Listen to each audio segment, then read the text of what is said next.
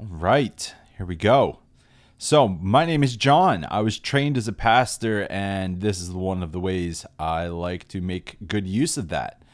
I have come to understand myself, get this, not so much as a pastor alone, but not so much as just being a theologian alone, but something in between. And that seems to be the sweet spot. So, this is Begin Again a podcast that I started originally under another name, but I decided to, guess what, begin again and take another shift on it to pivot it just a bit. Now, if you feel so inclined, go over to iTunes, give this a star rating at the end. It helps me out. I never ask for that until now, five years into doing this. But that would be so great. Leave a comment if you can. If it's a great one, I'll give a, a shout out here. If it's a really terrible one, maybe I'll give it a shout out too. But I thought it'd be really interesting today to share with you 10 commitments. Now, here's what this is. So, I have been fascinated with the idea of having a growth mindset for a long time. I don't always do it. But a growth mindset is one that says that the world is not static. I am not static. You're not static. And I don't mean static like on the radio or on the TV when it fuzzes, but I mean we're not stationary. We keep moving. And in fact, we got to keep moving. And if we ever start to stand still, be static rather than forward moving in some way, then we're not quite living up to things. Now, having a growth mindset means a few things. One, it means you expect that hurdles or challenges is the norm. You don't assume that the norm is just a coast that things are always going to be easy because everything's static and I finally achieved getting everything into its place and therefore all problems have been eliminated. That comes from a static mindset that thinks all the necessary parts are as they should be. A growth mindset says, hey, everybody's moving and shifting, and so we always got to be adapting and growing and learning how to deal with things. So, What's fascinating is the Christian tradition, the Jesus path, way back in the 400s, 500s, 600s, was the rise of the monastic communities in the desert. And what they did was run away from the fact that Christianity was starting to get co opted by the cities, by the governments, by the military, and so they ran off into the desert to try to maintain some purity of faith. When they did that, a guy named Benedict, Saint Benedict, wrote a rule for life. Now, this was a code, this was uh, a, a semi lengthy document about how to do life. So good. Well, I got really interested because I thought it'd be interesting to write down like 10 commitments. Not necessarily 10 commandments, but 10 conscious commitments towards what does it look like towards having a growth mindset for yourself? And what does that look like to also have it towards other people? So, since I come from the Jesus tradition and I'm interested by this stuff about growth, I often talk about what does it mean to grow in health and holiness. And then to invite other people on that path means that you're loving your neighbor appropriately. Okay, but I sat down and I, I made up like a mock document. It's just the draft, and it might even take another form than this, but it's got 10 lines, and I thought I'd share this with you. If you have feedback or input or an idea of a phrase that could be tweaked, that would be great. And then maybe we could collaborate. You email it to me, your comments or whatever, and then we'll work on it. Now, what I'm going to do is straightforward. Just read right through the 10 things and briefly comment on each of them. All right. So, this right here, I'm not sure how long this will be. This will be the 10 commitments towards having a growth mindset for yourself and for others, and that that's actually a loving thing to do. All right. So, once again, thank you for checking this out. My name is John. I'm trying to be a pastoral theologian, just give something good to the world. So here we go. I hope in some capacity this quote unquote uh, blesses you. All right, let me slide on over. So, at the top of this, I put the covenant to growth and health and holiness, but let's just call it the 10 commitments for now. Okay? Goes like this Number one, I commit to the reality that it is my own personal and ethical responsibility in life to seek my own growth in health and holiness. Whew. I'll say it again. I commit to the reality that it is my own personal and ethical responsibility in life to seek my own growth in health and holiness. Okay, so why is this the kickstart? Why is this the beginning? Because it's no one else's responsibility for you to grow. None of us should feel so entitled that we can make other people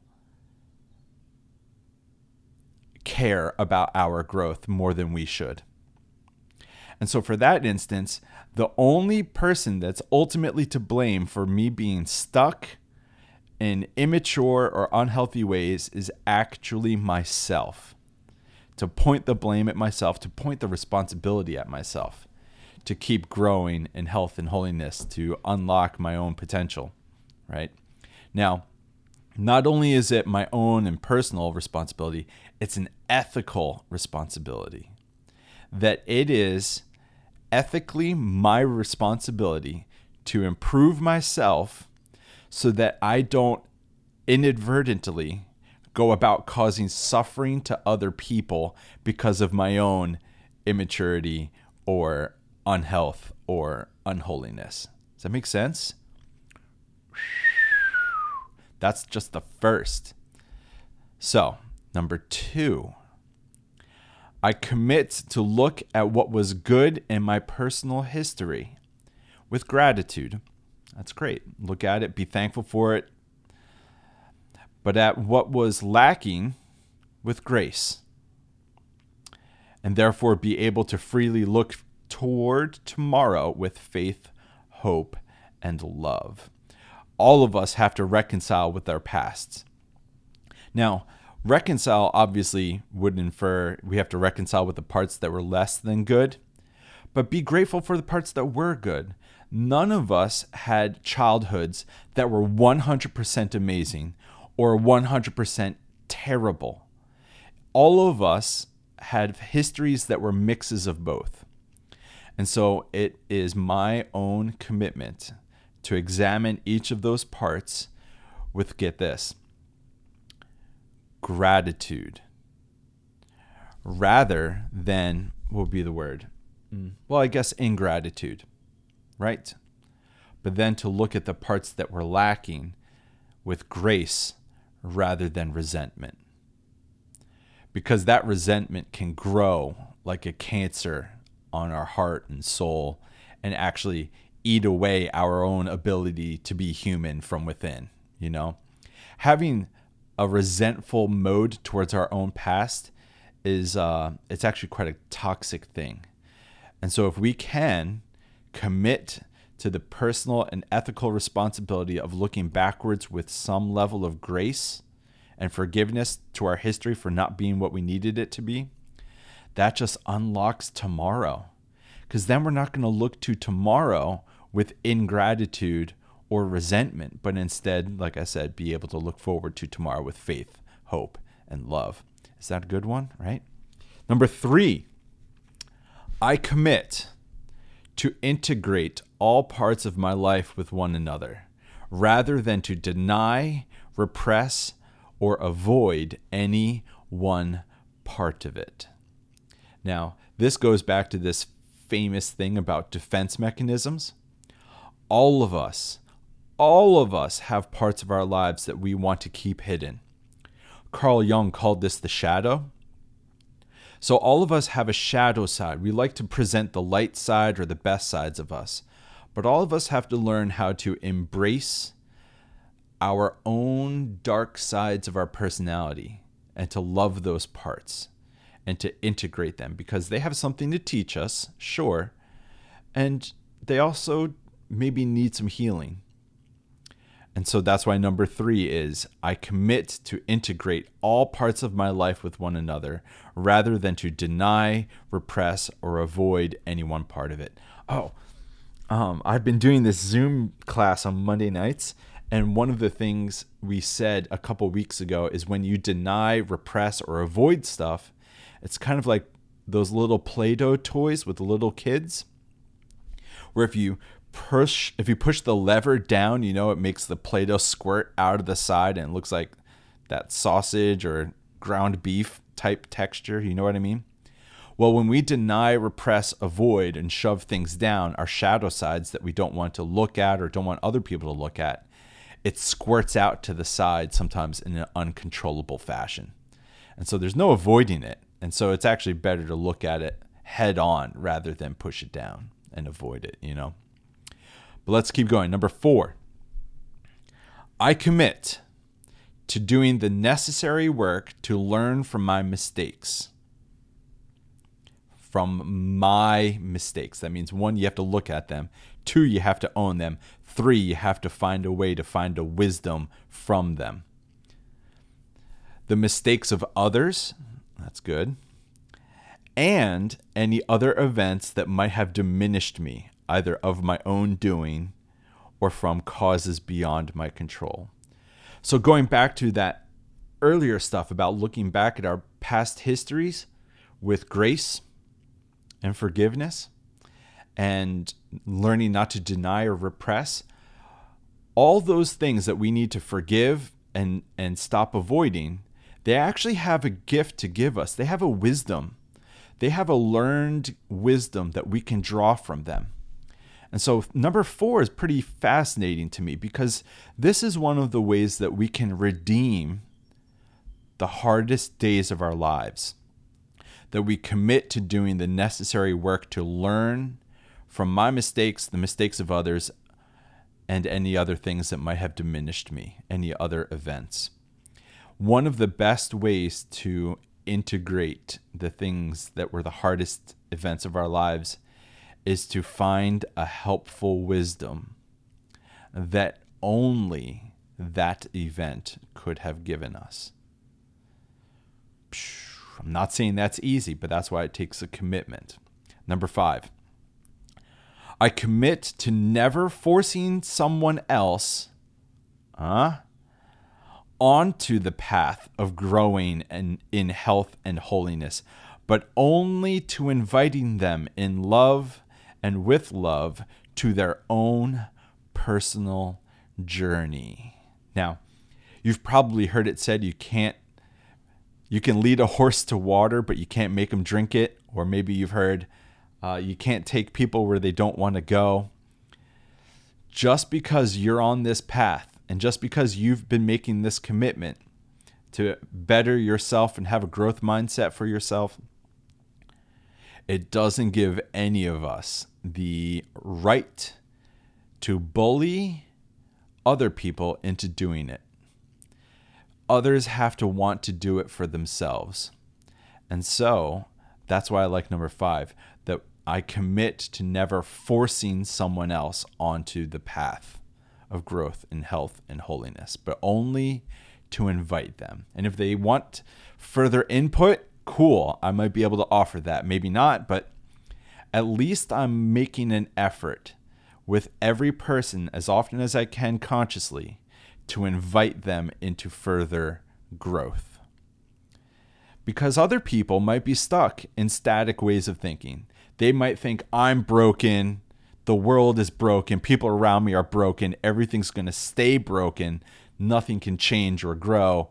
And so rather than getting frustrated at them, be like, hey, well, I know it feels that way, but maybe things can change here. Maybe they can change. Maybe that circumstance can change. Maybe you can change and invite people into that next way of thinking. That's a good one. Number six, I commit to always speaking with hopeful imagination towards my own life. hopeful imagination. Seeking to thrive in my current stage of life, hmm, and to speak words of wisdom to others according to what stage of life they are in themselves. So, this would be I choose to be hopeful and acknowledge the potentials rather than focus on the things that are despairing or the things that can't change.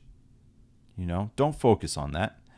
But then to seek to do my current decade of life as well as I can. That's a great one. Now, what I also like is that when you come to understand that every age, every decade of life has its own tasks to do, we almost have an ethical responsibility. Let's not say almost, we do. We have an ethical responsibility to help other people around us to do their stage of life, their decade of life well. And so this means to speak with hopeful imagination towards the 60 year old, the 70 year old, the 80 year old, the teenager, right? To speak words of wisdom rather than words of foolishness or folly. That's pretty good. That's a pretty interesting one.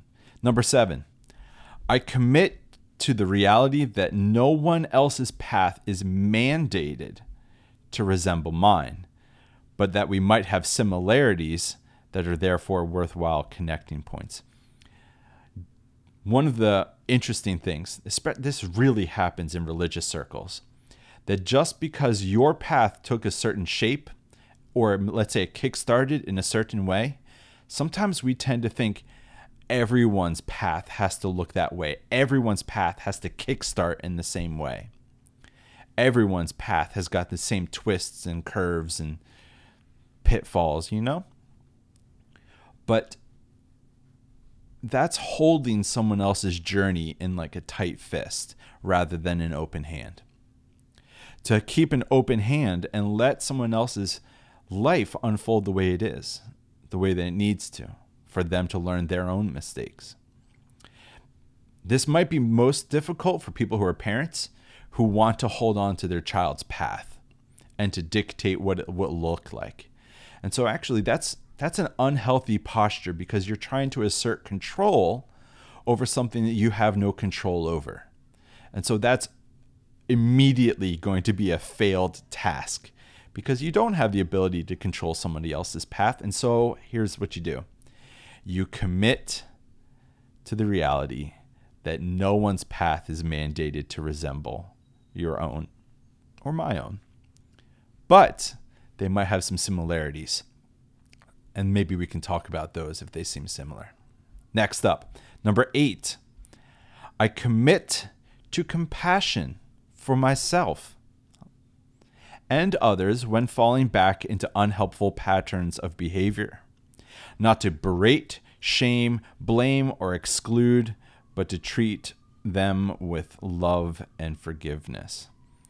I love that one. That's a good one. Because having a growth mindset is a really great thing to try to look up to, and it's a great thing to try to chase after. However, the static mindset can sneak in. And the static mindset says, all right, all progress that you make is now set in stone. And so if you're making progress and then you have, let's say, three steps forward and then two steps back, you could get really frustrated. Be like, I made two steps back when I just made three steps forward, and then you think the whole system is broken, so stop trying. Well, again, maybe the back steps are part of the growth. Maybe we need to take three steps forward and then two steps back because two steps back was a lesson that we overlooked. And so, this whole thing about having a growth mindset is not only about growing, it's also about noticing the times when we fall backwards with grace and compassion and learning from those mistakes.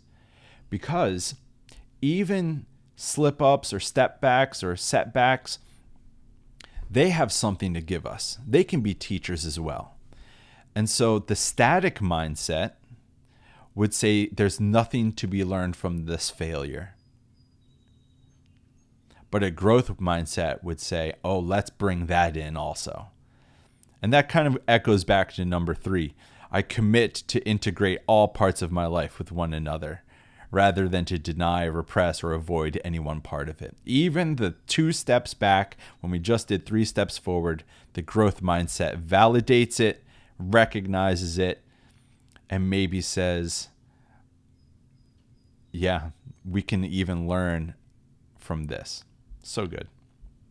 Next up, we have, oh, but then also that includes having compassion for other people when they do that because it's more than just having a growth mindset for ourselves, it's also having a growth mindset for other people. And not to shame, blame, or exclude or hate other people for doing two steps back, because let's be honest, we take two steps back all the time after taking three steps forward. So, who am I and who are you to berate or shame or exclude someone else for doing two steps back when we do the same thing as well? Right? Get over yourselves, right? We need to just give everybody some more grace. Number nine, we're almost done. I commit to seeking the difficult but creative third option to problem solving rather than fall into simple solutions. So, the growth mindset is really fascinating because it, it avoids one of those easy pitfalls. So let's say a problem happens. We are very prone to choosing the easiest short term solution to a problem rather than the easiest long term solution or even the hardest long term solution. So, for instance, the growth mindset would say in order for this problem to not repeat, we need to not do the simple solution, short or long term, but instead chase after the complex solution to this problem that helps in the long run. Now, that is completely counterintuitive because, in some sense, that is immediately exhaustive sometimes that feels as though that will require enormous amounts of energy. Well, you could say that sounds like a lot of energy trying to figure out the best long term complex solution to this problem. You could say that. Or you could say, no, it sounds more exhausting to have to come up with a million micro solutions to the same problem over your life when it seems as though millions of other problems will also crop up if you don't nip this one in the bud. Right? So, I think part of the growth mindset means not being a, a, a cheapo with your energy and your your time, but instead say, what is the best solution in the long run for this problem so that this problem doesn't keep poking its head up? And that, that feels like that's a cheat code thing. Now, I will admit that doesn't necessarily sound like a growth mindset, but I think it's the growth in this that you're choosing to override your own addiction to comfort and laziness. And instead, you're choosing the option that sounds like it would also produce the most growth for you as a person you know. Number 10. Here we go. I commit to not consciously getting in the way of someone else's growth in health and holiness, but will seek to constantly remove obstacles in my path or others when it seems appropriate. So, what does this mean? Well, surely we are obstacles to ourselves and to other people. But as much as we are able, we shouldn't do that consciously. That's actually a terrible thing to do. That would be absolutely hating your enemy and, or hating your neighbor instead of loving them, right? But actually, to consciously choose to get rid of obstacles in your own life, that sounds great. Consciously choose to get rid of social media and email from your phone. I did that about three weeks ago, and life is pretty great.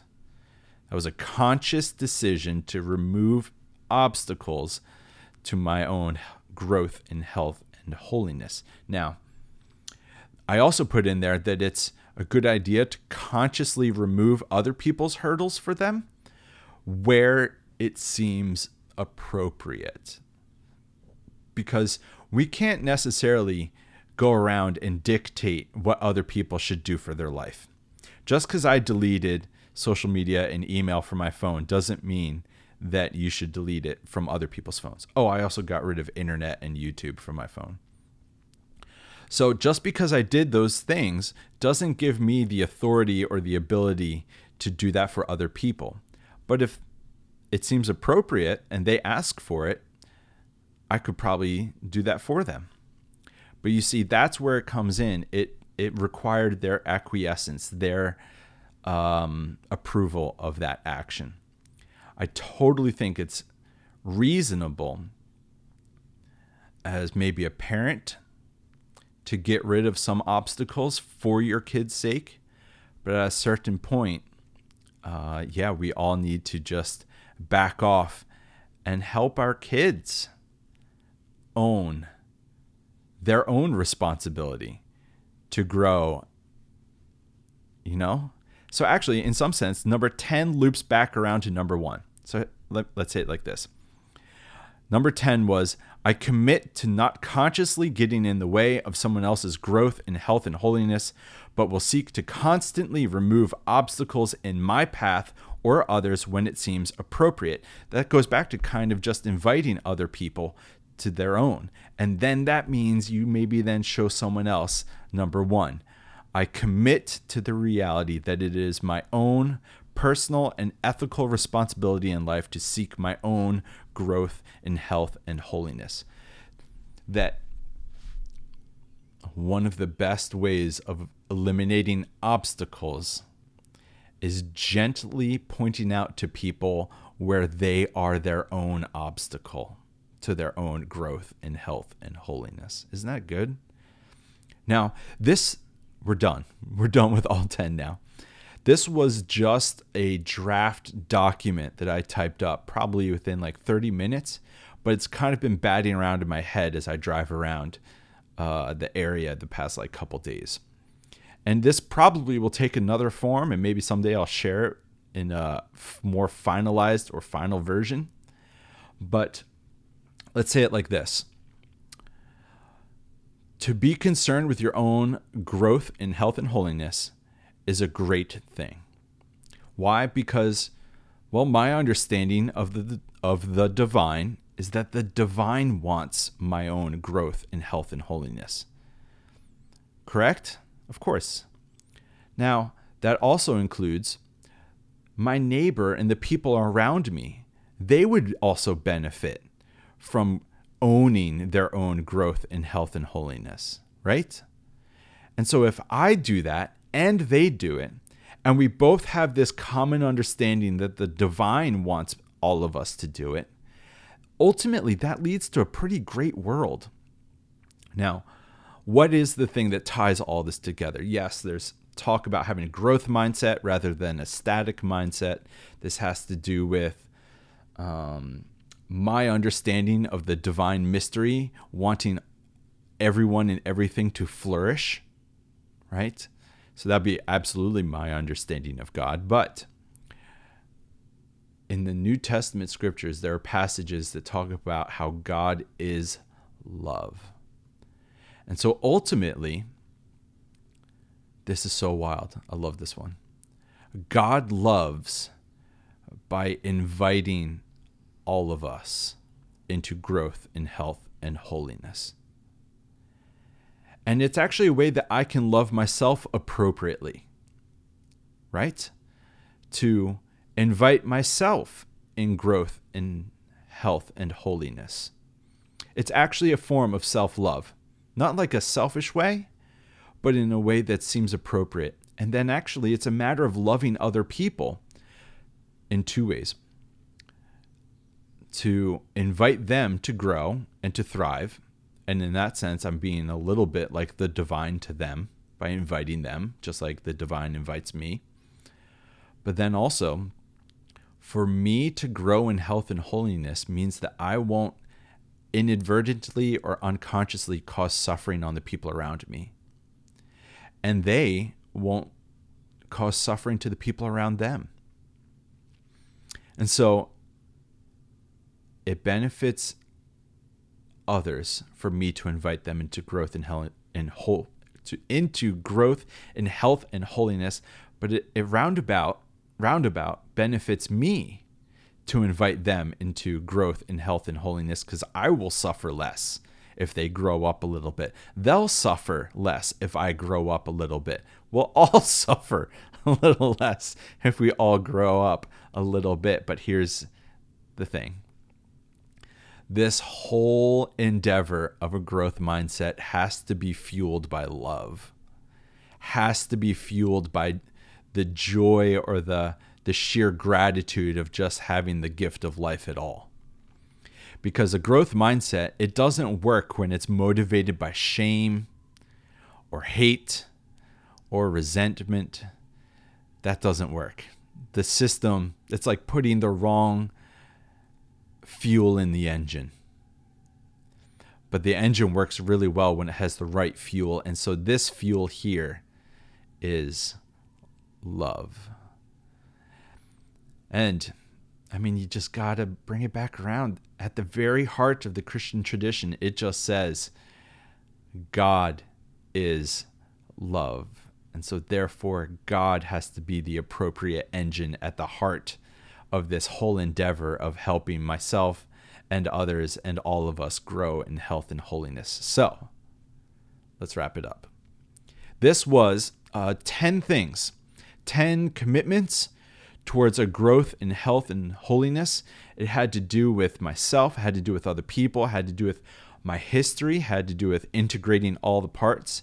It had to do with, uh, man, having hopeful imagination. It had to do with not expecting other people to look like I do, their life path, their life journey. It involved not growing in resentment, but instead growing in grace. It involved looking to tomorrow with gratitude. It involved uh, doing complex problem solving and choosing the option that's best in the long run rather than the short term lazy solution. See what I mean? All of it's so good, but all of it's got to be motivated by love. So, may you, the listener, begin again today. May you begin again at the task of inviting yourself to grow in health and holiness. May you begin again at helping other people to do their own necessary growth in health and holiness.